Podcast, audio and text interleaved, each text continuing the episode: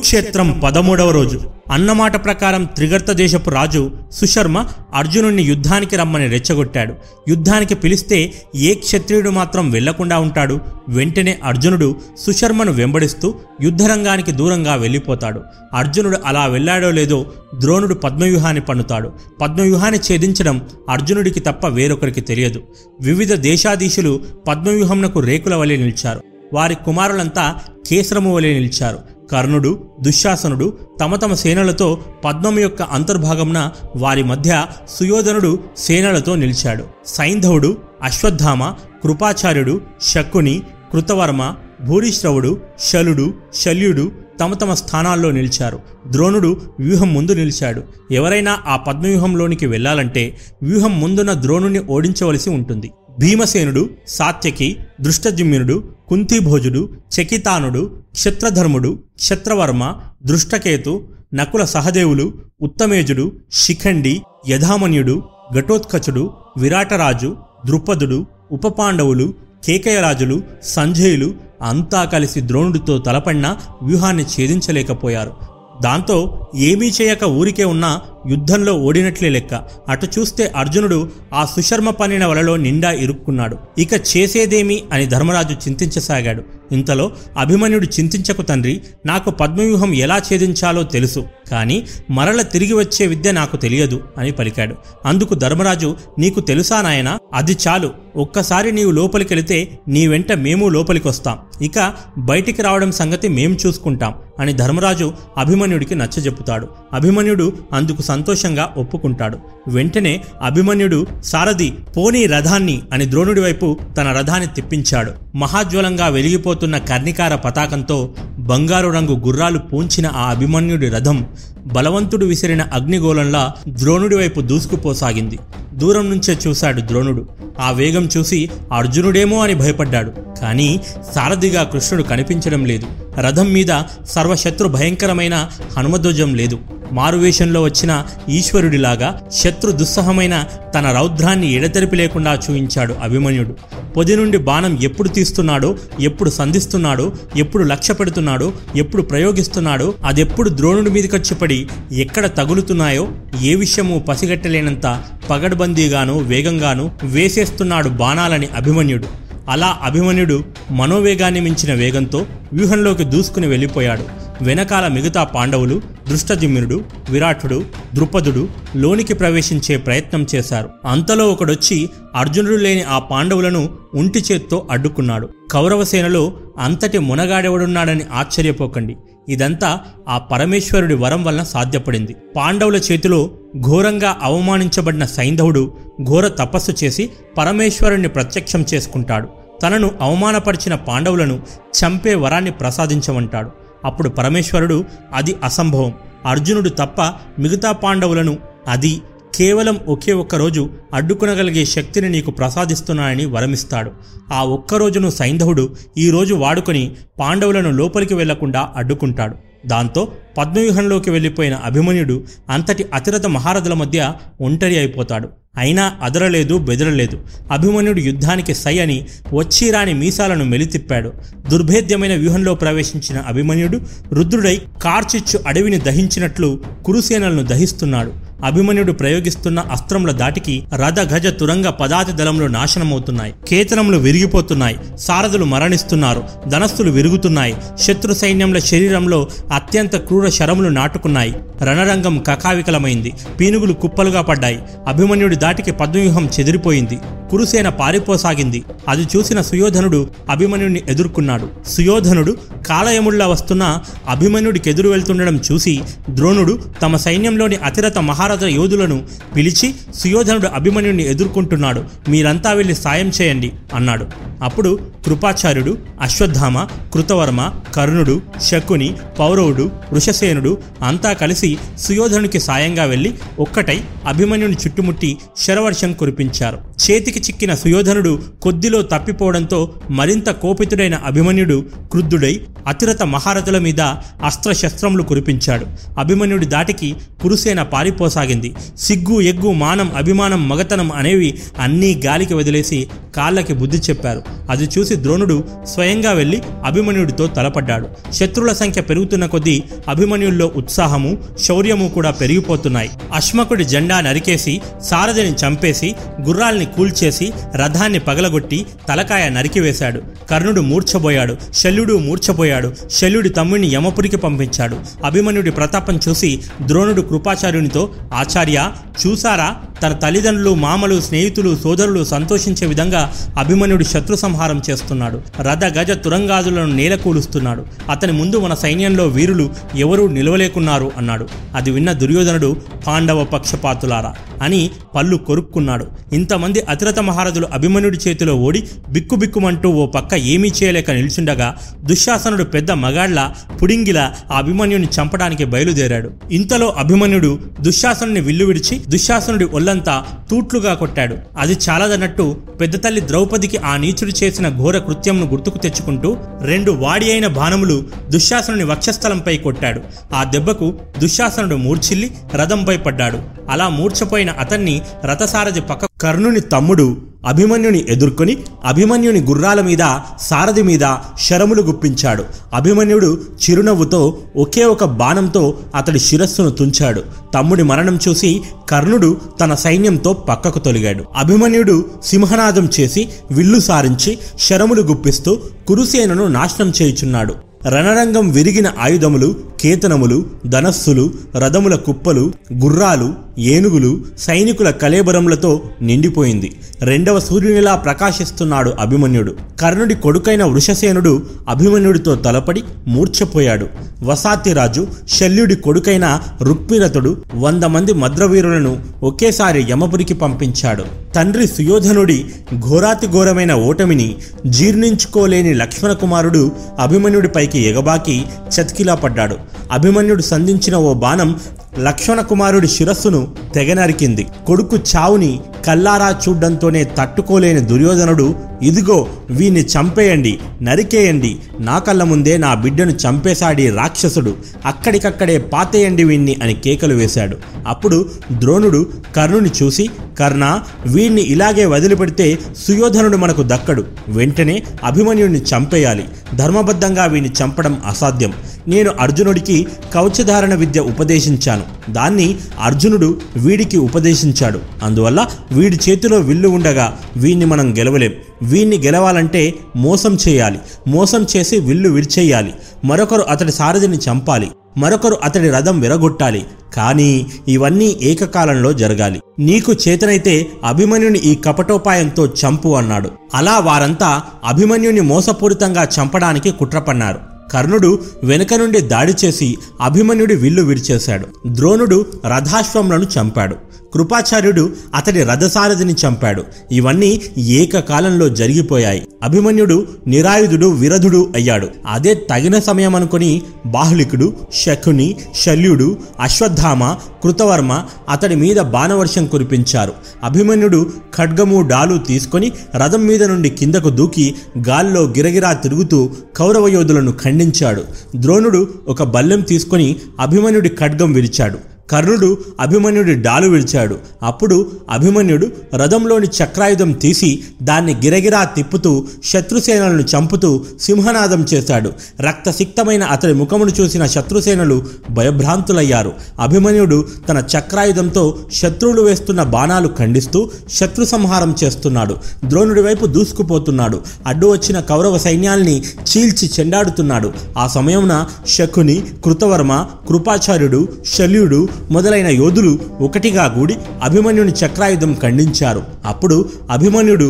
తన గదను తీసుకుని అశ్వత్థామను ఎదుర్కొన్నాడు అభిమన్యుడి దెబ్బకు భయపడి అశ్వత్థామ రథం నుండి దూకి రథం వెనక్కిపోయి దాక్కున్నాడు అభిమన్యుడు శకుని మీద లంఘించి అతడికి సాయంగా ఉన్న ఇరవై ఏడు మంది యోధులను గదాయుధంతో చంపాడు కేకయ రాజులను ఏడుగురిని ఒక్కసారిగా యమపురికి పంపాడు ఇంతలో దుశ్శాసనుడి కొడుకు అభిమన్యుళ్ల మధ్య అరివీర భయంకర యుద్ధం జరిగింది ఒక పక్క శరీరమంతా గాయాలతో అభిమన్యుడు సరిగ్గా నడిచే పరిస్థితిలో కూడా లేనప్పటికీ ఆ స్థితిలో కూడా వీరోచితంగా దుశ్శాసనుడి కుమారుడితో గదాయుద్ధం చేస్తున్నాడు వాళ్ళలా దెబ్బలాడుకుంటూ ఉండగానే కౌరవ వీరులు అనేక మంది అభిమన్యుని రకరకాల ఆయుధాలతో హింసిస్తూనే ఉన్నారు అయినా అభిమన్యుడు ఆ యుద్ధంలో దుశ్శాసనుడి కొడుకును చంపేశాడు దాంతో మరింత కసితో కౌరవ యోధులు చుట్టుముట్టి కత్తులతో పొడిచి పొడిచి పొడిచి అభిమన్యుడిని అతి ఘోరంగా మోసపూరితంగా చంపేశారు ఆ విధంగా యోధానుయోధుడైన అభిమన్యుడు రణరంగంన మరణించగానే కౌరవసేనల్లో ఆనందోత్సవాలు వెల్లివిడిశాయి అభిమన్యుడు మరణించగానే పాండవ సేనలు పారిపోయాయి అప్పటికే సూర్యాస్తమయం కావడంతో ఆ రోజు యుద్ధం ముగిసింది అర్జునుడు వచ్చాక అతడికి ఈ దుర్వార్తను ఎలా చెప్పేది అని ధర్మరాజు లోలోన కుమిలిపోయాడు దుఃఖించసాగాడు అంతలో అర్జునుడు రానే వచ్చాడు ఇంతమంది అతిరత మహారథులుండగా నా ముక్కుపచ్చలారని కొడుక్కి ఇంతటి దుర్గతి ఎలా పట్టింది అని అర్జునుడు వారందరినీ నిలదీశాడు దీనికంతటికీ కారణం ఆ సైంధవుడు పాండవులను పద్మవ్యూహంలోకి రాకుండా అడ్డుకోవడమే అని తెలుసుకున్నాడు రేపటి యుద్ధంలో సూర్యాస్తమయం వరకు ఆ సైంధవుడి తల నరికేయకపోతే నేను సజీవంగా నా గాంధీవంతో అగ్నిలో దూకి చనిపోతానని ప్రతిజ్ఞ చేస్తాడు ఈ సంగతి కౌరవ శిబిరానికి తెలిసి వారు ఎలాగైనా సైంధవుడిని ఆ అర్జునుడి చేతికి చిక్కకుండా రక్షించాలని తీర్మానం చేశారు కురుక్షేత్రం పద్నాలుగవ రోజు అభిమన్యుడి చావుకి పగ తీర్చుకోవడం కోసం అర్జునుడు సైంధవుడి అన్వేషణలో ఒక అక్షౌహిని కౌరవ సైన్యాన్ని తుదముట్టించాడు కౌరవ సైన్యం సైంధవునికి రక్షణ కవచంగా నిలబడి అర్జునుడి కంటపడకుండా చూశారు ఎట్టకేలకు మధ్యాహ్నం తర్వాత అర్జునుడు సైంధవుడిని కనుగొన్నాడు కానీ అతడు కర్ణుడితో సహా మరి ఐదుగురు యోధుల రక్షణలో ఉన్నాడు వారందరినీ జయించి సైంధవుని సంహరించేందుకు సమయం సరిపోలేదు సూర్యాస్తమయం కావస్తున్న సంగతి గ్రహించిన కృష్ణుడు తన సుదర్శన చక్రాన్ని సూర్యబింబానికి అడ్డుగా నిలిపి సూర్యాస్తమయం అయిపోయిందనే భ్రాంతిని కల్పించాడు సైంధవుడు సంతోషంతో రక్షణ కవచం నుండి బయటకు వచ్చాడు వెంటనే కృష్ణుడు సుదర్శన చక్రాన్ని ఉపసంహరించడం అర్జునుడు సైంధవుని సంహరించడం జరిగిపోయాయి వెంటనే కృష్ణుడు అర్జున సైంధవుడి తల నేల మీద పడితే ప్రమాదం కనుక దాన్ని ఆపు అన్నాడు అర్జునుడు ఒకదాని వెంట ఒకటి బాణం సంధిస్తూ ఆ తల నేల మీద పడకుండా ఆపాడు సైంధవుని తల బంతిలా తిరుగుతూ ఉంది ఒకవైపు యుద్ధం చేస్తూనే ఒకవైపు బాణప్రయోగంతో సైంధవుని తలను ఆపుతూ కృష్ణ ఎంతసేపు ఈ తలని ఇలా ఆపాలి అన్నాడు కృష్ణుడు సైంధవుడి తండ్రి వృద్ధక్షతుడు అతడు సింధు దేశపు రాజు అతడికి వరప్రసాదంగా సైంధవుడు జన్మించాడు ఒకరోజు ఆకాశవాణి సైంధవుని తల యుద్ధంలో నడకబడుతుంది అని చెప్పింది అది విన్న వృద్ధక్షతుడు నా కుమారుని తల నేల మీద పడవేసిన వాడి తల ముక్కలవుతుంది అని శపించాడు అతడు ఇప్పుడు తపమాచరించుటకు అడవులకు వెళ్ళాడు కనుక నీవు పాశుపతాస్త్ర సాయంతో సైంధవుని తల అతడి తండ్రి వృద్ధక్షతుడి ఒడిలో పడేలా చెయ్యి అన్నాడు అర్జునుడు కృష్ణ వృద్ధక్షతుడు ఇప్పుడు ఎక్కడ ఉన్నాడు అన్నాడు కృష్ణుడు అర్జున వృద్ధక్షతుడు ఇప్పుడు శమంతక పంచకం సమీపంలో తపస్సు చేసుకుంటున్నాడు నీవు అతడి తలని వృద్ధక్షతుడి ఒడిలో పడేలా అస్త్రప్రయోగం చేయి అన్నాడు అర్జునుడు పరమశివుని భక్తితో స్మరించి పాశుపతాన్ని ప్రయోగించాడు సైంధవుడి తల ఆశ్రమంలో తపస్సు చేసుకుంటున్న వృద్ధక్షతుడి ఒడిలో పడేలా చేశాడు హఠాత్తుగా తన ఒడిలో పడిన మానవ మస్తకాన్ని చూసి కంగారు పడిన వృద్ధక్షతుడు దాని నేల మీద విసిరేశాడు చేశాడు వెంటనే శాప ప్రభావంతో అతడి తల ముక్కలైంది కృష్ణుడు అర్జునుడిని ప్రశంసించాడు కౌరవసేన భయంతో పారిపోయింది అది చూసి పాండవసేనలు ఆనందసాగరంలో మునిగిపోయాయి కౌరవసేనలో విషాద ఛాయలు అలుముకున్నాయి మరోవైపు సాత్యకి ఐదవ రోజు పది మంది తన కుమారులను అత్యంత దారుణంగా చంపిన భూరీశ్రవుని తల నరికి తన పగ తీర్చుకుంటాడు అలాగే భీముడు అనేక మంది కురురాజకుమారులను వధించాడు సైంధవుడి మరణంతో దుఃఖసాగరంలో మునిగిపోయి కట్టలు చెంచుకున్న కోపంతో ద్రోణాచార్యుణ్ణి ఓ చేతగానివాడి అంటూ నానా పరుష మాటలతో ఘోరంగా అవమానపరుస్తాడు దాంతో ద్రోణాచార్యుడు ఎప్పటి వరకైతే ఆ పాండవులను సంహరించనో అప్పటి వరకు నా కవచాన్ని శరీరం నుండి తీయనని ప్రతిజ్ఞ చేస్తాడు పద్నాలుగవ రోజు సూర్యాస్తమయం అయిపోయినా సరే ఆ రోజు యుద్ధం ఆగలేదు కాగడాలు వెలిగించుకుని మరీ యుద్ధం చేయసాగారు ద్రోణాచార్యుడు సూర్యుడికి ప్రత్యామ్నాయంలా భగభగా మండుతూ చండ్రడిప్పులను కురిపిస్తూ దృష్టదిమ్యుడి కొడుకుల్ని కేకయుల్ని చంపేశాడు శిబిరి చెయ్యిని నిలువున చీల్చేశాడు మరోవైపు భీముడు కళింగ రాకుమారుణ్ణి అడుగు తొక్కినట్లు తొక్కి తొక్కి చంపేశాడు కర్ణుడి తమ్ములైన ధ్రువుడిని జయారథుడిని చిత్ర విచిత్రంగా వధించేశాడు ఒక్క తోపుతో దుష్కర్ముణ్ణి ఒక్క గృద్దుతో రుక్మధుణ్ణి చంపేశాడు ఆ రాత్రి భీముడు కాలయముల్లా చెలరేగాడు ఇక అశ్వత్థామ ఆ ఒక్క రాత్రే ఒక్క అక్షౌహిణి పాండవ సైన్యాన్ని తుదముట్టించాడు అర్జునుడైతే ఒక్క పద్నాలుగవ రోజే ఏడు అక్షౌహిణుల కౌరవ సైన్యాన్ని తుదముట్టించి రికార్డు సృష్టించాడు అశ్వత్థామ ఏడుగురు పాంచాల రాకుమారుల్ని పదముగ్గురు కుంతీభోజుడి కొడుకుల్ని నరికి పోగులు పెట్టేశాడు సాత్యకి సోమదత్తుని చంపేశాడు కర్ణుడు తన చేతికి చిక్కిన సహదేవుణ్ణి పట్టుకొని ఒరీ సహదేవ గుర్రాలను తోలుకునేవాడివి నీకెందుకురా యుద్ధం అంటూ తల్లికి ఇచ్చిన మాట ప్రకారం ప్రకారం ప్రాణాలతో వదిలిపెడతాడు అశ్వత్థామ ఘటోత్కచుని కొడుకు అంజనపర్వుణ్ణి చంపేశాడు కొడుకు మరణ వార్త విని ఘటోత్కచుడు రెచ్చిపోయాడు భీముడు అంబష్ట శిభి వంగదేశాల సైన్యాలను అర్జునుడు కర్ణాట మద్రకదేశ సైన్యాలను నామరూపాలు లేకుండా చేశారు నకులుడు శకుణ్ణి మూర్ఛపడగొట్టాడు కర్ణుడు ద్రుమసేనుడి శిరస్సు ఖండించి చంపివేశాడు కర్ణుడు ఆ రాత్రి కాలభైరవుని వలె విశ్వరూపాన్ని ప్రదర్శించాడు కర్ణుడి పరాక్రమానికి పాండవ సైన్యాలు చెల్లాచెదురై పారిపోతున్నాయి అది చూసి అర్జునుడు రథాన్ని ఆ కర్ణుడి వైపు తీసుకెళ్లవలసిందిగా కృష్ణుణ్ణి కోరాడు కానీ ఆ సమయంలో కర్ణుడి ముందుకు వెళితే అర్జునుడి చావు తప్పదని కృష్ణుడికి బాగా తెలుసు అందుకే కృష్ణుడు దానికి సమ్మతించలేదు రాత్రి సమయంలో రాక్షస బలం ఎక్కువగా పనిచేస్తుంది కాబట్టి ఘటోత్కచుడిని కర్ణుడి మీదకు పంపమంటాడు తక్షణమే ఘటోత్కచుడిని పిలిచి కర్ణుడి మీదకి పంపించారు కర్ణుడు ఘటోత్కచుల మధ్య అరివీర భయంకర యుద్ధం కొనసాగింది అయితే మధ్య మధ్యలో ఘటోత్కచుడు రాక్షస రూపం ధరించి మాయాయుద్ధం చేయసాగాడు దాంతో అలంబసుడు హలాయుధులు కర్ణుడికి సాయంగా వచ్చి ఘటోత్కచుని చేతిలో చనిపోతారు దాంతో భయభ్రాంతుడైన దుర్యోధనుడు కర్ణ మరి కాసేపు ఈ యుద్ధం ఇలాగే కొనసాగితే ఈ దానవుడు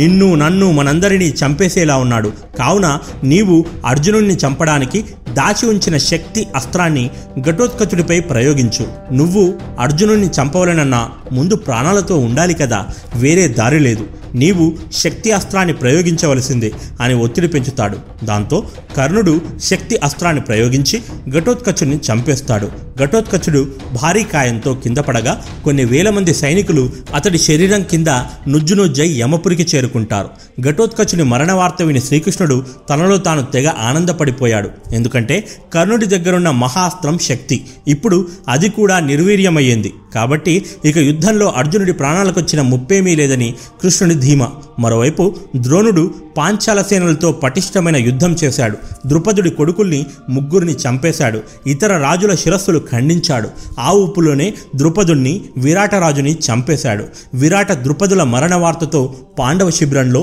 విషాద ఛాయలు అలుముకున్నాయి పితృవియోగ దుఃఖంతో విలవిలలాడిపోయాడు దృష్టద్యుమ్నుడు నా తండ్రిని చంపిన ఆ ద్రోణుణ్ణి మరుసటి రోజు సూర్యాస్తమయం లోపల చంపి తీరుతానని దృష్టద్యుమ్నుడు ప్రతిజ్ఞ చేస్తాడు ఆ రోజు రాత్రి కూడా అలా ఎడతెరిపి లేకుండా లేకుండా యుద్ధం జరిగి ఆ రాత్రి కాలరాత్రిగా చరిత్రలో నిలిచిపోయింది సూర్యుడు ఉదయించే సమయం కానే వచ్చింది వేకువ వేళ కొద్దిసేపు యుద్ధ విరామాన్ని ప్రకటించి కాలకృత్యాలు తీర్చుకొని మళ్లీ యుద్ధం ప్రారంభించారు కురు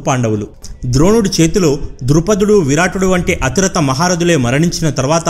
పాండవ సైన్యం వెన్నులో వణుకు పుట్టింది అంతకంతకు పెరుగుతున్న ద్రోణుడి ప్రతాపానికి వారు బెంబేలెత్తిపోయారు అర్జునుడు భీముడు దృష్టజిమ్మినుడు వంటి వీరులంతా ఏకమై పోరాడినా ద్రోణుణ్ణి ఏమీ చేయలేకపోయారు మహావీరుడు బ్రహ్మాస్త్ర ప్రయోగవేత్త పరశురామ శిష్యుడు అయిన ద్రోణుని జయించడం అసాధ్యమని కృష్ణుడికి బాగా తెలుసు అందుకే ద్రోణుణ్ణి చంపడానికి కృష్ణుడు ఒక ఎత్తు వేశాడు తన కుమారుడు అశ్వత్థామ మరణించాడని తెలిస్తే ద్రోణుడు ఆయుధాలను విసర్జిస్తాడని అప్పుడు అతన్ని ఓడించవచ్చని కృష్ణుడు ధర్మరాజుకు తెలిపాడు కానీ ధర్మరాజు అబద్ధం ఆడడానికి ససేమిరా నిరాకరించాడు అంతకంటే ఈ యుద్ధరంగంలో మరణించడమే ఉత్తమమని కృష్ణుడితో వాదించాడు అంతలో అది విన్న భీముడు అశ్వత్థామ అని పేరుగల ఏనుగుడు చంపేసి ఆచార్య అశ్వత్థామ చనిపోయాడు అని ద్రోణుడికి తెలుపుతాడు ద్రోణుడు పాండవ కౌరవ వీరులకు విద్య నేర్పిన గురువు ఎవడి గుణం ఎటువంటిదో ఎవడు పరాక్రమవంతుడో ఎవడు చపలత బుద్ధి కలవాడో ఎవడు అసత్యమాడని వాడో వారి గుణగణాలన్నీ వారికంటే కూడా ద్రోణుడికే బాగా తెలుసు కావున ద్రోణుడు భీముడి మాటలను లెక్క చేయడు అదే మాటను ధర్మరాజును చెప్పమను అప్పుడు నమ్ముతానంటాడు అప్పుడు కృష్ణుడు ధర్మరాజా సరే నువ్వు అబద్ధం ఆడకు ఇక్కడ ఏం చూసావో అదే చెప్పు అని చెబుతాడు వెంటనే ధర్మరాజు అశ్వత్థామ కుంజర అని పలుకుతాడు కుంజర అంటే ఏనుగు ఆ పదం ద్రోణుడి చెవున పడితే మొదటికే మోసమొస్తుంది అందుకే అశ్వత్థామ హత అని ధర్మరాజు పలుకుతున్న వేళ రణరంగమంతా నిశ్శబ్ద వాతావరణం అలముకుని ఉంది ఎప్పుడైతే కుంజర అను పదం ధర్మరాజు నోటి వెంట రానుందో సరిగ్గా అదే సమయంలో కృష్ణుడి ఆజ్ఞ మేరకు రణభీరులు శంఖధ్వానాలు మార్మోగాయి పడ్డాయి ఇంకేముంది ఆ పదం ద్రోణుడి చెవిన పడకపోవడంతో చెప్పింది ధర్మరాజు కావడంతో ద్రోణుడు అది నమ్మి కుమారుడు లేని జీవితం ఇక నాకెందుకు అని అస్త్ర సన్యాసం చేసి ప్రాణామయంలో కూర్చుంటాడు అప్పుడు దృష్టద్యుమ్నుడు తన తండ్రి మరణానికి ప్రతీకారం తీర్చుకుంటూ ద్రోణుడి తల నరికి చంపేస్తాడు ఈ విషయం తెలుసుకున్న అశ్వత్థామ అగ్గి మీద గుగ్గిలమవుతాడు నారాయణ్ని అనుగ్రహంతో మా నాన్నగారు సంధించిన నారాయణాస్త్రం ప్రయోగించి అందరినీ భస్మం చేస్తాను అని సింహనాదం చేశాడు ఇరుపక్షాలు యుద్ధ బేరీలను మోగి ముగించారు ద్రోణుని జయించిన ధైర్యంతో పాండవసేనులు అశ్వత్థామ ఇచ్చిన ధైర్యంతో కౌరవసేన తలపడ్డాయి అశ్వత్థామ నారాయణాస్త్రాన్ని ధ్యానించి విల్లు సంధించి పాండవసేనల మీద ప్రయోగించాడు ఆ అస్త్ర దాటికి భూమి దద్దరిల్లింది దిక్కులు పిక్కటిల్లాయి సముద్రంలో పొంగాయి ఆ దివ్యాస్త్రం నుండి అనేక ఆయుధంలు పుట్టి పాండవసేన మీదకు వస్తున్నాయి నారాయణాస్త్రం పాండవసేనను దహించి వేయడానికి అంతకంతకు సమీపిస్తున్నది వెంటనే శ్రీకృష్ణుడు ఓ సైనికులారా పాండవీరులారా భయపడకండి మీరంతా మీ రథములు వాహనములు గజములు హయములు దిగి ఆయుధములు కింద పడవేయండి నారాయణాస్త్రానికి ఇదే విరుగుడు వేరు ఉపసంహారం లేదు అన్నాడు పాండవ సైన్యంలో ఎవరి చేతుల్లో ఆయుధంలో లేకపోయేసరికి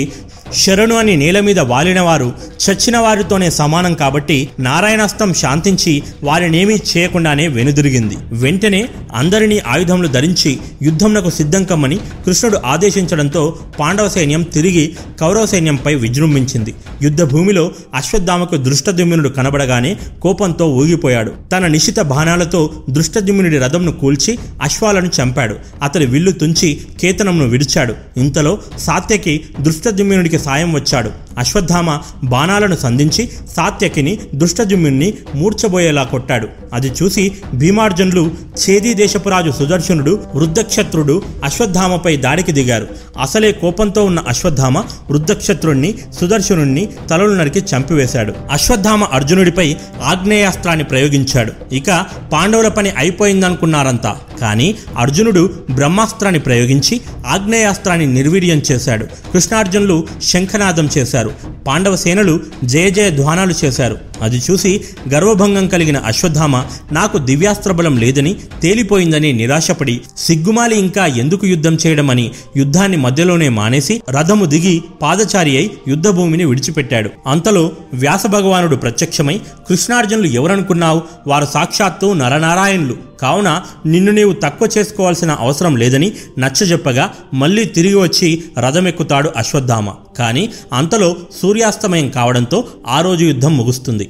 కురుక్షేత్రం పదహారవ రోజు పదహారవ రోజున కర్ణుడు కౌరవ సైన్యానికి సర్వ సైన్యాధ్యక్షుడయ్యాడు కర్ణుడు సైన్యాధ్యక్షుడిగా మకర వ్యూహాన్ని పన్నాడు అర్జునుడు తన పాండవ సేనలను అర్ధచంద్ర వ్యూహంను నిలిపాడు తమ తమ సైన్యాధ్యక్షులు ఇచ్చిన ఆజ్ఞతో ఇరుపక్షములు ఢీకున్నాయి ఏనుగులు రథములు గుర్రాలు కాలుబలములు క్షణంలో నాశనమవుతున్నాయి ఏనుగుల కాళ్ళ కింద రథచక్రముల కింద పడి సైనికులు చితికిపోతున్నారు అర్జునుడు కర్ణుడు ఒకరికొకరు తీసిపోకుండా యుద్ధం చేస్తున్నారు సాత్యకి సమయానికి దృష్టజుమ్నుడు చకితానుడు ఉప పాండవులు కలిసి కౌరవసేనలో ఉన్న ప్రభద్రక చేది మద్ర పాండ్య వంగ చోళ మొదలైన సైన్యములను తరుముతున్నారు భీమసేనుడు తన గజవాహనం మీద విహరిస్తున్నాడు దాని కింద పడి కౌరవ వీరులు మరణిస్తున్నారు ఇంతలో కులూత దేశపు రాజు క్షేమదూర్తి ఏనుగు మీద వచ్చి భీమసేను ఎదుర్కొన్నాడు ఇద్దరి మధ్య హోరాహోరీగా పోరు జరిగింది చివరికి ఇరువురు కిందకు దిగి గదాయుద్ధం చేశారు భీమసేనుడు గద ఎత్తి క్షేమదూర్తి తల మీద మోదాడు క్షేమదూర్తి అక్కడికక్కడే తల పగిలి మరణించాడు సాత్యకి కేకయ రాజులైన విందానువిందుల తల నరికి సంహరించాడు సహదేవుడి కుమారుడైన శృతవర్మ పాండవుల తరపువాడైన చిత్రసేనుణ్ణి చంపేశాడు ధర్మరాజు కుమారుడైన ప్రతివింధ్యుడు చిత్రభూపతిని చంపేశాడు అశ్వత్థామ విడిచిన బాణాలు భీముని నుదుట నాటుకున్నాయి ఇరువురు ఒకేసారి సారథులను గుర్రాలను చంపుకున్నారు సహదేవునికెదురు వచ్చిన దుశ్శాసనుడు తన చేతి విల్లు విరగగా కరవాలం పైకెత్తాడు దాన్ని ఖండించాడు సహదేవుడు సహదేవుడి బాణాలతో దుశ్శాసనుడు మూర్ఛపోయాడు అదే సమయంలో నకులుడు కర్ణుడి ధనస్సు విరిచాడు మరొక ధనస్సును అందుకుని కర్ణుడు నకులుని చక్ర రక్షకులను గుర్రాలను సారథిని చంపాడు నకులుడు రథం దిగి పారిపోతుంటే తన ధనస్సుతో వాణ్ణి నిలబెట్టి పిల్లికూన మళ్ళీ ఇంకెప్పుడు నీ శక్తిని మరిచి పెద్దలతో యుద్ధానికి రాకు అని ప్రాణాలతో విడిచిపెట్టాడు మరోవైపు అర్జునుడు త్రిగర్త మహారాజు సోదరులైన సత్యదేవుణ్ణి శత్రుంజయుణ్ణి సౌశ్రుతిని చంద్రదేవుడును మిత్రసేనుణ్ణి కాలయముల్లా రెచ్చిపోయి యమపురికి పంపించివేశాడు ధర్మరాజు బాణగాథానికి సుయోధనుడు మూర్ఛపోయాడు కర్ణుడి పరాక్రమాన్ని కృష్ణుడు కూడా అలాగే చూస్తూ ఉండిపోయాడు చివరికి సాయంకాల సమయానికి కర్ణుడు అర్జునుని గాంధీవం యొక్క నారిని తెంపగలిగాడు ఆపై అర్జునుని సంహరించేలోగా సూర్యాస్తమయం కావడంతో యుద్ధనీతిని పాటిస్తూ కర్ణుడు యుద్ధాన్ని విరమించాడు కురుక్షేత్రం పదిహేడవ రోజు పదిహేడవ రోజు శల్యుడు దుర్యోధనుడికి ఇచ్చిన మాట ప్రకారం కర్ణుడికి రథసారథ్యం వహిస్తాడు కర్ణుడు తన మిత్రుడు దుర్యోధనుడితో కలిసి పాంచాల సేనల మీద పడ్డాడు అసంఖ్యాక వీరుల శిరస్సులు నరికేశాడు ఈలోపలే ప్రభద్రవీరులు కర్ణుడి మీద బాణవర్షం కురిపించారు కానీ కర్ణుడు వారిలో ఏడుగురు వీరుల్ని ఏకధాటిన నరికేసి సింహగర్జన చేశాడు అనంతరం ఇరవై ఏడుగురు పాంచాల రాకుమారుల్ని వధించి వారి తలల్ని ఆకాశానికి ఎగరవేశాడు కర్ణుడు ఇది చూసి భానుదేవ చిత్రసేన సేనాబిందు తపన శూరసేనులనే మరో ఐదుగురు పాంచాల రాజపుత్రులు కర్ణుడిపై దండెత్తగా కర్ణుడు అదే ఊపులో వారిని కూడా ఇంతకుముందు వారి సోదరులను పంపించిన చోటికే పంపించి వేశాడు కర్ణుడి మారణహోమం చూసి పాండవ సైన్యం గజగజా వనకసాగింది కర్ణుడి ఈ మారణహోమంలో అతని ముగ్గురు కుమారులు ప్రధాన పాత్ర వహించారు ముగ్గురు కుమారుల్లో వృషసేనుడనేవాడు తండ్రికి వెన్నుకాపుగాను సత్యసేన సుషేనులనే వాళ్ళు అతని చక్ర రక్షకులుగాను నిలబడి తండ్రికి ఎంతగానో తోడ్పడ్డారు అందులో సత్యసేనుణ్ణి వాయునందనుడు భీమసేనుడు చంపేశాడు కర్ణుడు ధర్మరాజును ముట్టడించబోయాడు అంతలో చేది సైన్యం అడ్డురాగా మూడు వందల మంది శిరస్సులు ఒకేసారిగా నరికేసి రథాన్ని ముందుకు కదిలించమన్నాడు ఎట్టకేలకు కర్ణుడు ధర్మరాజును ముట్టడించాడు ధర్మరాజు కేతనం విరిచి అతడి సారథిని చంపాడు సాత్యకి శిఖండి కర్ణుడి మీద శరములు గుప్పించారు కర్ణుడు వారి రథములు విడిచి వారి ధనస్సులు విడిచి ధర్మరాజు శరీరమంతా వాడి అయిన బాణములు దించాడు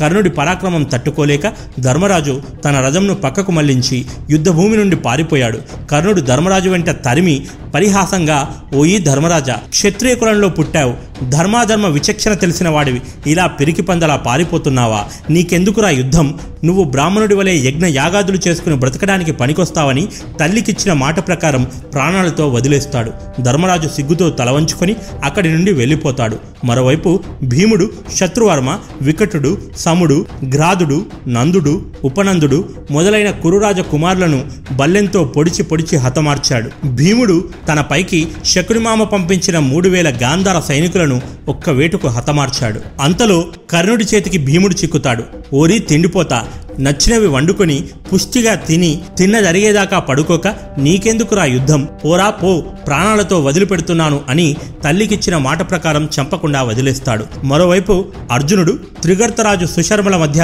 భీకర పోరు జరిగింది అర్జునుడు సర్పాస్త్రంతో త్రిగర్త సైనికుల కాళ్లను చేతులను బంధించగా సుశర్మ గరుడాస్త్రంను ప్రయోగించి వారిని బంధవిముక్తులను చేసి అర్జునుడి మీద ఒక దివ్యాస్త్రం ప్రయోగించాడు ఆ అస్త్ర ప్రభావానికి అర్జునుడు మూర్ఛిల్లి రథం మీద పడ్డాడు అర్జునుడు మరణించాడని భ్రమపడి కురుసేనలు భేరీ మృదంగాలు మ్రోగించారు అర్జునుడు అంతలో మూర్ఛ నుండి తేరుకుని సుశర్మ మీద బాణములు గుప్పించి సైన్యంపై ఇంద్రాస్త్ర ప్రయోగం చేశాడు ఇంద్రాస్త్రం నుండి అనేక ఆకృతులు కలిగిన బాణములు వెలువడి త్రిగర్త సైన్యములను బలి తీసుకున్నాయి ఇంతలో మగధరాజు దండధారుడు ఏనుగును ఎక్కి పాండవ సైన్యాలను చీల్చి చెండాడసాగాడు అది చూసి వెంటనే కృష్ణుడు అర్జున ముందు వాడి పనిపట్టు అని రథమును దండదారుని వైపు పోనిచ్చాడు దండధారుడు అర్జునుడి ఎదురుగా గజంను ఎక్కి నిలిచి వారిపై పదునైన బాణము ప్రయోగించి కృష్ణార్జునుల మీద శరములు గుప్పించాడు అర్జునుడు ఒకే బాణంతో దండదారుని చేతులు రెండు నరికి మరొక బాణంతో అతన్ని వధించి అతడి సైన్యంలను చెల్లాచెదురు చేశాడు అశ్వత్థామ పాండ్యరాజు మలయధ్వజుడిని తలనరికి చంపేశాడు అది చూసి పాండ్యరాజు సేనలు పారిపోయాయి కర్ణుడు కేకయరాజు కుమారుణ్ణి చంపేశాడు కేకయరాజు కోపించి కర్ణుడి కుమారుడైన ప్రశేనుణ్ణి చంపాడు పుత్రశోకంతో కర్ణుడు కేకయరాజును చంపాడు ఇంతలో దుశ్శాసనుడు భీముడితో తలపడ్డాడు భీముడు ఓరీ దుశ్శాసన నాడు కౌరవసభలో నీవు చేసిన సిగ్గుమాలిన పనికి శిక్ష అనుభవించే సమయం ఆసనమైనది అందుకే ఆ భగవంతుడు నిన్ను నా ఎదుట నిలబెట్టాడు అన్నాడు భీముడు దుశ్శాస దుశ్శాసనుడి కేతనమును వింటిని విరిచి సారథిని చంపి దుశ్శాసనుడి గుండెల్లో బాణం వేశాడు భీముడు తన గజ చేతపట్టి రథం మీద నుండి కిందకు దూకి దుశ్శాసనుడి రథం దగ్గరకు వచ్చి రథాశ్వంలను చంపి రథమును విరిచాడు దుశ్శాసనుడు కూడా గజ చేతపట్టి తఠాలన రథం దిగి భీముడి మీద తోమరం వేశాడు భీముడు ఆ తోమరాన్ని విడిచేశాడు భీముడికి నాడు కురుసభలో తాను చేసిన ప్రతిజ్ఞ గుర్తుకు వచ్చింది తన బలమంతా కూడగట్టుకుని దుశ్శాసనుడి తల మీద బలంగా మోదాడు ఆ దెబ్బకు కింద పడిన దుశ్శాసుని మీద పడ్డాడు భీముడు దుశ్శాసనుడి గొంతు మీద కాలు పెట్టి తొక్కుతుంటే ఉభయసేనలు భయభ్రాంతులతో చూస్తూ దూరంగా పోయాయి భీముడు దుశ్శాసనుడి శరీరాన్ని పట్టుకుని గిరగిరా తిప్పి నేలకేసి బాదాడు దుశ్శాసనుడి శరీరాన్ని కాలితో ఎగిరెగిరి తనుతున్నాడు ఓరీ దుశ్శాసన అంటూ అమిత రౌద్రంతో దుశ్శాసనుడి గుండెలపై తన గోళ్లు జొప్పించి చీల్చేశాడు దుశ్శాసనుడి గుండెల నుండి రక్తం పెల్లుబికింది ఆ రక్తం దోసులితో పట్టి ఆస్వాదించి మిగిలిన రక్తం శరీరమంతా పూసుకొని తిరిగి దుశ్శాసనుడి ముఖంలోకి చూస్తూ వికటాట్టహాసం చేస్తూ పైకి లేచి పూనకం వచ్చినట్లు ఊగుతూ ఎగురుతూ ఒరే దుశ్శాసన నీ రక్తం ఎంత రుచిగా ఉందిరా ఈ రోజుకు నా దాహం తీరింది నా ప్రతిజ్ఞ నెరవేరింది అంటూ అరుస్తున్నాడు గంతులు వేస్తూ భుజాలు చరుచుకున్నాడు ప్రళయకాల యముని వలె విజృంభించి కౌరవ సేనలను తరమసాగాడు అర్జునుడు కర్ణుడి కుమారుడైనటువంటి వృషసేనుడి తల నరికి చంపాడు తన ఎదుటనే తన కుమారుడిని అర్జునుడు చంపడం చూసిన కర్ణుడు తల్లడిల్లిపోయి అర్జునుడి ఎదుట రథంతో నిలిచాడు మరోవైపు ఇకనైనా యుద్ధాన్ని ఆపి ధర్మరాజుతో సంధి చేసుకోమని అశ్వత్థామ దుర్యోధనుడికి హితవు కోరి సలహా ఇస్తాడు అందుకు కోపించి దుర్యోధనుడు ఎదుట ఉన్న నా సోదరుడు దుశ్శాసనుడి శవం చూసి కూడా నీకు ఆ మాట అనడానికి సిగ్గుగా లేదు అంటూ పరుష మాటలు ఆడతాడు చేసేదేమి లేక అశ్వత్థామ తల వంచుకొని మళ్ళీ యుద్ధం చేయడం ఆరంభిస్తాడు మరోవైపు శల్యుడు ధర్మరాజుకిచ్చిన మాటను ఆచరణలో పెట్టడం మొదలుపెట్టాడు కర్ణ పోయిపోయి అర్జునుడితో యుద్ధం చేయడానికి వెళుతున్నావు జాగ్రత్త సుమ నీవు ఎప్పటికీ అర్జునుడి కాలి గోటికి కూడా సరిపోవు కర్ణ ఉత్తర గోగ్రహణ సమయాన అర్జునుడి చేతిలో మీరు పొందిన భంగపాటు అప్పుడే మరిచితివా అర్జునుడితో ద్వంద్వ యుద్ధం అంటే మాటల సింహంతో జింకపిల్ల ఏనుగుతో కుందేలు పులితో నక్క గద్దతో పాము యుద్ధం చేయడం లాంటివి అయినా ఎంగిలి మెతుకులు తిని కాకి గర్వించినట్లు నీవు కూడా ఎగిరెగిరి పడుతున్నావు సూతపుత్ర నీ కులాన్ని తాహతను మడిచి దేవేంద్ర కుమారుడైన అర్జునుణ్ణి వధించడానికి పోతున్నావు నీ చావు నువ్వే కోరి కొని తెచ్చుకుంటున్నావు అంటూ శల్యుడు కావాలని కర్ణుడి మనోబలాన్ని బలహీనపరిచే ప్రయత్నం చేశాడు కర్ణుడు వాటిని లెక్క చేయకుండా కేవలం అర్జునుడి వైపే దృష్టి పెట్టాడు కర్ణార్జునుల మధ్య మునిపెన్నడూ కనీవిని ఎరుగని రీతిలో భయంకర పోరు కొనసాగింది దేవతలు సైతం వారి పోరును ఆసక్తిగా చూస్తున్నారు శస్త్రాలతో మొదలైన వారిద్దరి నడుమ పోరు అంతకంతకు భీషణమై అస్త్రాలకు చేరుకుంది అర్జునుడు తన బాణములతో కర్ణుడిని రక్తం కారేలా కొట్టాడు కర్ణుడు కోపించి అర్జునుణ్ణి పదునైన బాణములతో గాయపరిచాడు అది చూసి కోపించిన అర్జునుడు కర్ణుడిపై ఆగ్నేయాస్త్రం ప్రయోగించాడు కర్ణుడు వెంటనే వరుణాస్త్రం ప్రయోగించి ఆగ్నేయాస్త్రాన్ని పటాపంచలు చేశాడు ఆ అని ఆశ్చర్యపోతూ అర్జునుడు కాచుకోకర్ణ అంటూ మేఘాస్త్రాన్ని సంధించాడు మబ్బులు కమ్మి అంతకంతకు అంధకారం వ్యాపిస్తుంటే కర్ణుడు వాయువ్యాస్త్రం సంధించి మేఘాస్త్రాన్ని చిన్నాభిన్నం చేశాడు అర్జునుడి తల కొట్టేసినంత పనైపోయింది ఇక లాభం లేదనుకున్న అర్జునుడు ఏకంగా అతి భయంకరమైన బ్రహ్మాస్త్రాన్ని కర్ణుడి మీదికి ప్రయోగించాడు దిక్కులు దద్దరిల్లాయి భూమి కంపించసాగింది కానీ కర్ణుడు ఏమాత్రం జంకలేదు కర్ణుడు కూడా బ్రహ్మాస్త్రాన్ని ప్రయోగించి అర్జును అర్జునుడి బ్రహ్మాస్త్రాన్ని నిర్వీర్యం చేశాడు వారి సంగ్రామాన్ని సంతోషంతో చూస్తూ మిగిలిన యోధులు తాము యుద్ధరంగంలో ఉన్నామని కూడా మరిచి యుద్ధం చేయడమే మానేశారు అది చూసి ఆవేశంతో దుర్యోధనుడు మహాయోధులారా ఏమిటలా నిలబడి వేడుక చూస్తున్నారు మీరు యుద్ధరంగంలో ఉన్నారని మరిచితిరా ఏమి మీ శక్తియుక్తులను ప్రదర్శించండి ఆ పాండవ సేనలను దహించి వేయండి అని ఆజ్ఞాపించగా వారంతా మళ్ళీ యుద్ధం చేయడం మొదలుపెట్టారు పాపం వరల్డ్ కప్ ఫైనల్ రోజు ఎగ్జామ్ రాయమన్నట్టుగా ఉంది వారి పరిస్థితి కర్ణుడు తన వద్ద ఉన్న సర్ప సర్పముఖాస్త్రాన్ని బయటకు తీశాడు ఆ అస్త్రానికి అధిపతి తక్షకుని కొడుకైన అశ్వసేనుడు ఇంకా గుర్తుకు రాలేదా మనం కాండవ దహనం గురించి చెప్పుకున్నప్పుడు అర్జునుడు ఓ నాగుపామును చంపేస్తాడు ఆ పాము కొడుకే ఈ అశ్వసేనుడు తన తల్లిని చంపిన ఆ అర్జునుడిపై పగ తీర్చుకోవడానికి ఏరి కోరి మరీ కర్ణుడి అమ్ముల పొదిని చేరుకున్నాడు సరిగ్గా ఆ అస్త్రాన్ని కర్ణుడు అర్జునుడి కంఠానికి గురిపెట్టాడు ఇక అర్జునుడి పని అయిపోయింది అని భయపడిన శల్యుడు ఎలాగైనా కర్ణుడి గురి తప్పించాలని సరిగ్గా గురిపెట్టు కర్ణ గురి తప్పుతుంది అని భంగపరిచే ప్రయత్నం చేశాడు కానీ కర్ణుడు తాటాకు చప్పులకు బెదిరే రకమ గురి సరిగ్గా అర్జునుడి కంఠానికే గురిపెట్టి సర్పముఖాస్త్రాన్ని ప్రయోగించాడు తమ వంక నిప్పులు కక్కుతూ వస్తున్న అస్త్రాన్ని చూసి కృష్ణుడు తన బలమంతా ఉపయోగించి రథంను భూమిలోకి ఐదు అంగుళాలు కూరుకుపోయేలా తొక్కాడు ఇంకేముంది అర్జునుడి కంఠానికి గురిపెట్టిన అస్త్రం గురి తప్పి అర్జునుడి తల మీదుగా దూసుకుపోతూ కిరీటాన్ని ఎగరగొట్టింది కృష్ణుడు అడ్డు రాకపోతే ఆ దెబ్బకు అర్జునుడు చచ్చేవాడే కిరీటహీనుడైన అర్జునుడు శిఖర శూన్యమైన నీలగిరిలా కనిపించాడు అంతటితో శాంతించలేదు అశ్వసేనుడు మరి పాముపగ మామూలుగా ఉంటుందా మళ్లీ పైకి లేచి అర్జునుని అంతు చూడాలనుకున్నాడు అశ్వసేనుడు వెంటనే కృష్ణుడి సూచన మేరకు దివ్యాస్త్రాన్ని ప్రయోగించి నాగాస్త్రాన్ని ముక్కలు ముక్కలు చేస్తాడు అర్జునుడు యుద్ధంలో స్పష్టంగా కర్ణుడిది పైచేయిగా ఉంది అంతలో యమధర్మరాజు అక్కడకు వచ్చి అదృశ్య రూపంలో ఉండి ఆకాశం నుండి ఇప్పుడు కర్ణుడి రథం భూమిలోకి కుంగిపోతుంది కర్ణుడికి అవసాన సమయం ఆసన్నమైంది అన్నాడు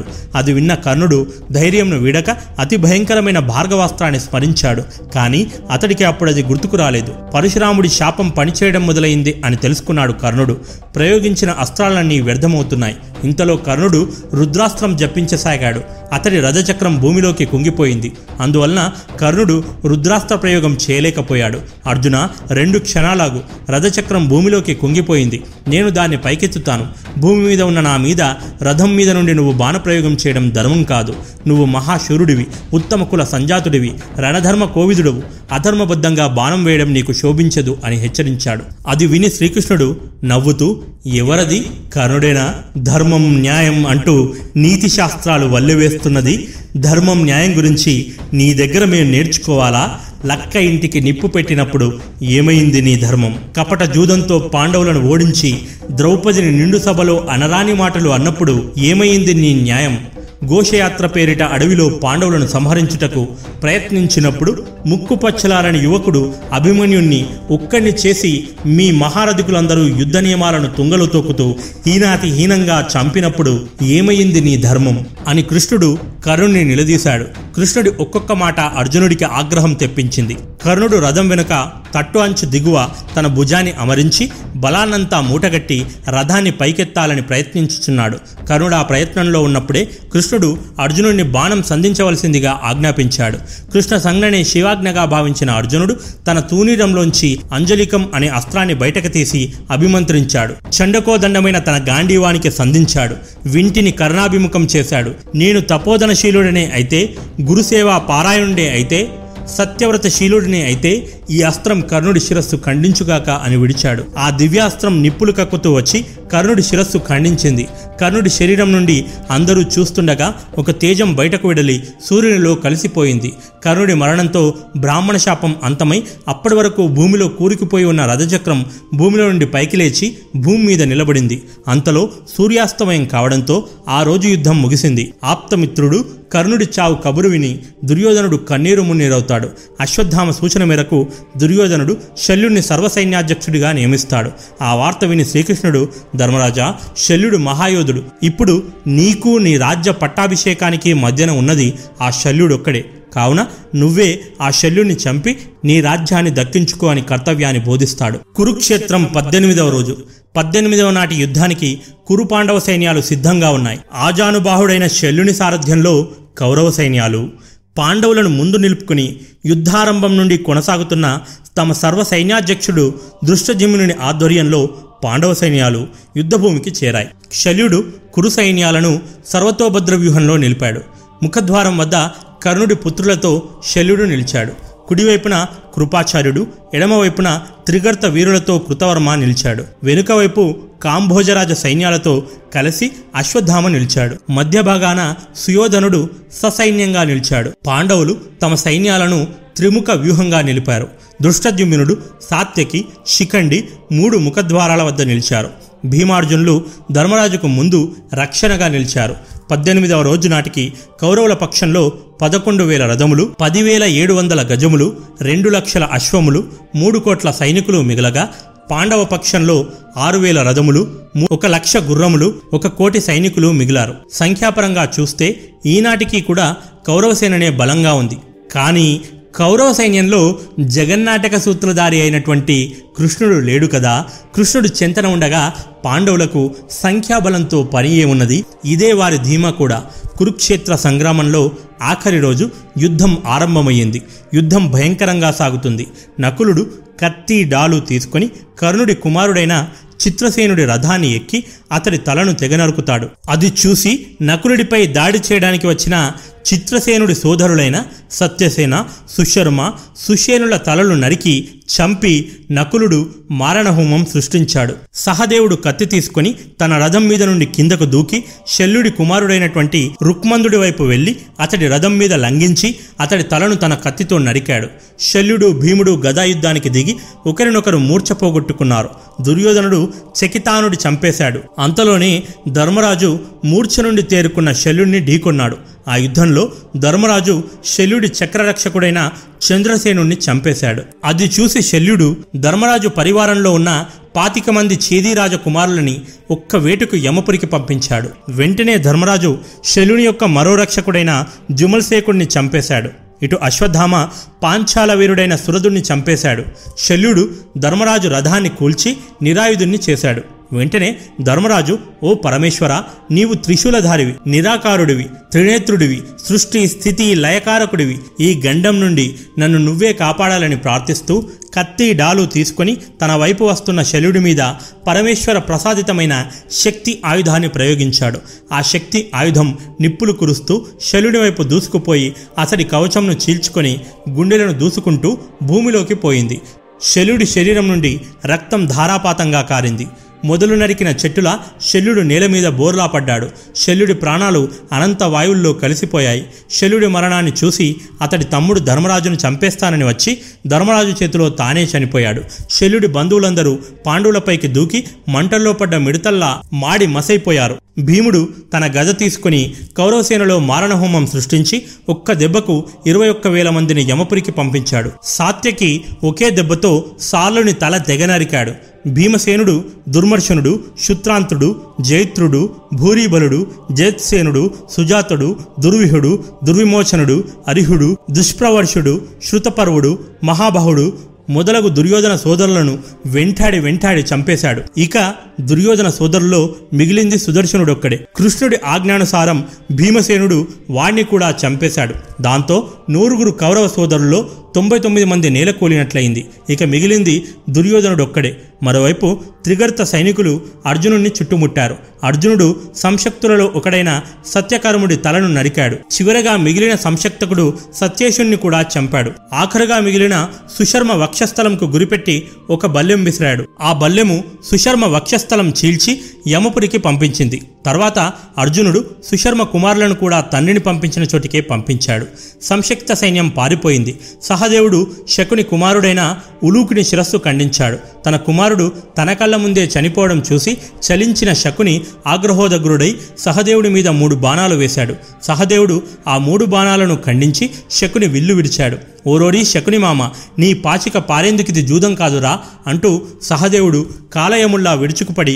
రెండు బాణాలతో శకుని చేతుల శత్రువులని మరో బాణంతో అతడి తలను నరికేశాడు అంతటిలో పొలోమంటూ పారిపోయింది గాంధార సైన్యం అశ్వత్థామ కృతవర్మ కృపాచార్యుడు పారిపోయారు ఒక్క సుయోధనుడు తప్ప కౌరవ సైన్యమంతా సర్వనాశనమైపోయింది పాండవ పక్షాన రెండు వేల రథములు ఏడు వందల ఏనుగులు ఐదు వందల గుర్రాలు పదివేల కాల్బలం మిగిలాయి సుయోధనుడు తన గదను భుజం మీద పెట్టుకుని రణభూమిని విడిచి పారిపోయి ద్వైపాయన సరస్సులో అడుగున దాక్కున్నాడు పాండవులు దుర్యోధనుని కనుక్కొని తమ ఐదుగురిలో ఎవరో ఒకరితో ద్వంద్వయుద్ధం చేయమన్నారు దుర్యోధనుడు తనతో సమానుడు అయిన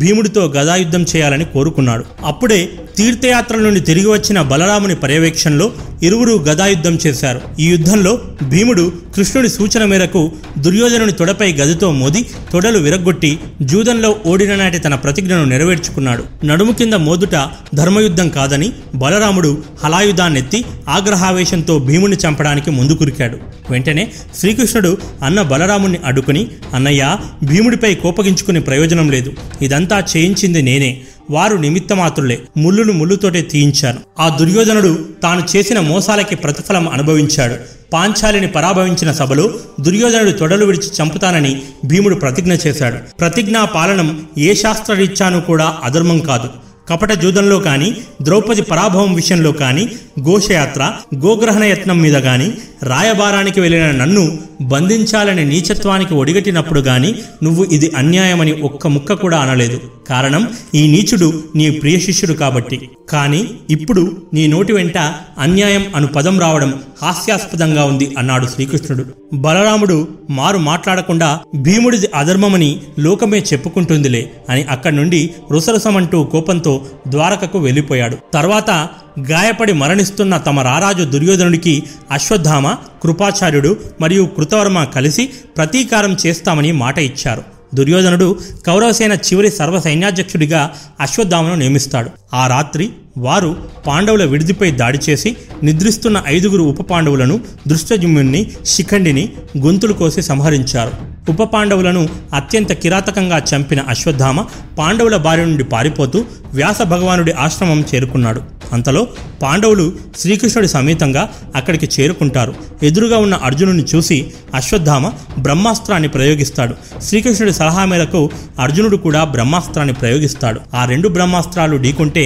లోకం లోకమే అంతమవుతుందని వ్యాసుడు హెచ్చరించి ఇద్దరినీ వారి వారి ఆయుధాలను వెనక్కి తీసుకోమంటాడు అర్జునుడు తన బ్రహ్మాస్త్రాన్ని ఉపసంహరించుకుంటాడు కానీ అశ్వత్థామకు బ్రహ్మాస్త్రాన్ని ప్రయోగించడమే తెలుసు కానీ ద్రోణుడు ఉపసంహరణ నేర్పించలేదు అది తెలిసి వ్యాసుడు మూర్ఖుడా ఉపసంహరణ తెలియంది ఎందుకు ప్రయోగించావు వెంటనే నీ బ్రహ్మాస్త్రాన్ని ఎటువైపైనా మరల్చు అని ఆదేశిస్తాడు బ్రహ్మాస్త్రానికి ఏదో ఒక లక్ష్యాన్ని చూపించాలి కనుక పాండవుల మీద ద్వేషంతో రగిలిపోతున్న అశ్వత్థామ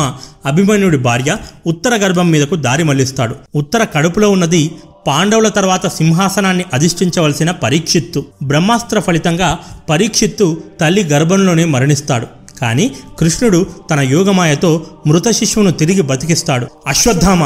ఏ పాపము ఎరగని గర్భస్థ శిశువు మీదికి అస్త్రప్రయోగం చేసిన నువ్వు ఏకాకివై ఆకలితో మాడుతూ గాయాలు మానక దుర్గంధ భూయిష్టమై రక్తపు మడుగుల్లో తిరుగుతూ మూడు వేల సంవత్సరాలు అనుభవిస్తావు అని అశ్వత్థామ నుదుట ఉన్న మణిని వెలికితీయించి కృష్ణుడు శపిస్తాడు శ్రీకృష్ణుడు పుత్రశోకంతో ఉన్న ద్రౌపదిని ఓదారుస్తూ ద్రౌపది అశ్వత్థామ గురుపుత్రుడు కనుక మన అర్జునుడు వాణ్ణి చంపక ఈ శిరోమణి గ్రహించి విడిచిపెట్టాడు ఈ మణిపోవడంతో వాని కీర్తి నశించిపోయింది విజయలక్ష్మిని చేపట్టి ధర్మరాజు విఖ్యాతుడయ్యాడు అని శిరోమణ్ణి ద్రౌపదికిచ్చాడు ధర్మరాజు హస్తినాపురంనకు పట్టాభిషక్తుడయ్యాడు ముప్పది సంవత్సరాలు పాలించిన పిదప అర్జునుని మునిమనవడు అభిమన్యుడి కుమారుడు అయినటువంటి పరీక్షిత్తుకి పట్టాభిషేకం చేసి తన సోదరులు మరియు ద్రౌపదితో కలిసి హిమాలయాలకి ధర్మరాజు బయలుదేరాడు మార్గమధ్యంలో ద్రౌపది భీముడు అర్జునుడు నకులుడు మరియు సహదేవుడు మరణించారు ధర్మదేవుడు ధర్మరాజును తన దేహంతోనే స్వర్గలోకంకు వచ్చటకు ఆహ్వానించాడు